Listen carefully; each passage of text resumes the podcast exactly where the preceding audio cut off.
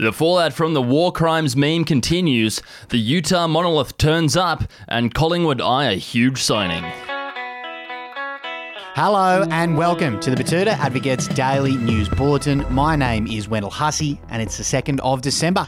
Joining me in the booth is Errol Parker. Hello, hello, a lovely morning up here in the Diamantina as per usual.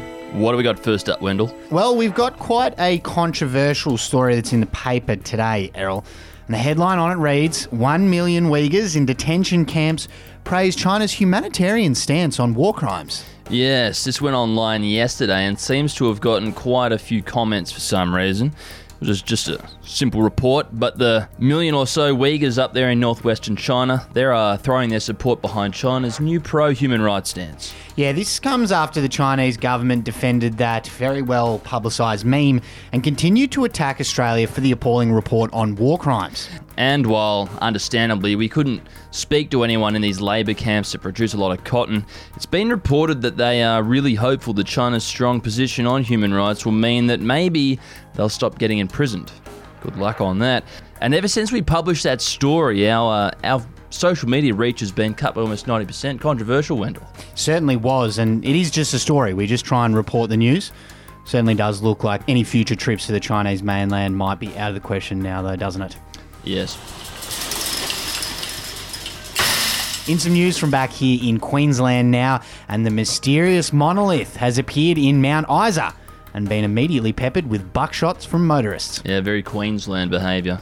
If you missed it, a random piece of steel or metal or monolith, as it's been dubbed in the news cycle, appeared in the middle of a Utah desert recently with no one having any idea where it came from.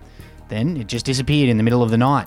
And that sparked a lot of people to come up with all sorts of theories about aliens and so on, but it's somehow appeared in Mount Isa, arguably one of the roughest towns in our great state. And within hours of its first reported sighting down there on the Boulia Highway, the monolith got filled with lead. Yeah, not ideal. Maybe that's why the Southerners say we can't have nice things. Very surprised that didn't happen in America, to be honest with you, Wendell.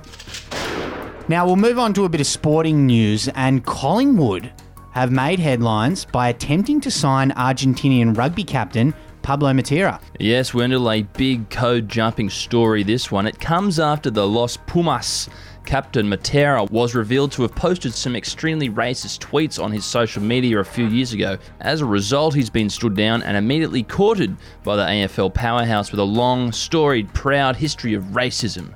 Collingwood. Yes, apparently Eddie McGuire and coach Nathan Buckley have revealed that the club who called Héritier Lumumba a chimp and demonised and abused him during his tenure in Collingwood have tabled a juicy contract to the Argentinian flanker Matera in what would be the first cross-code jump from rugby union to AFL. Yeah, league's done it, but I don't think rugby ever has. So uh, we'll uh, try and get on to Matera to see if he'll take up the offer. I think culturally it would be a great fit. Today, the quote of the day comes from Western Australian Prime Minister Mark McGowan, who said this about Australia's relationship with China.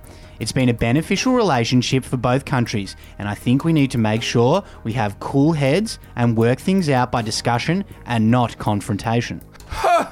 I'm sorry, Mark, I didn't realise that international relations were a state issue. Oh, that's right, they're not.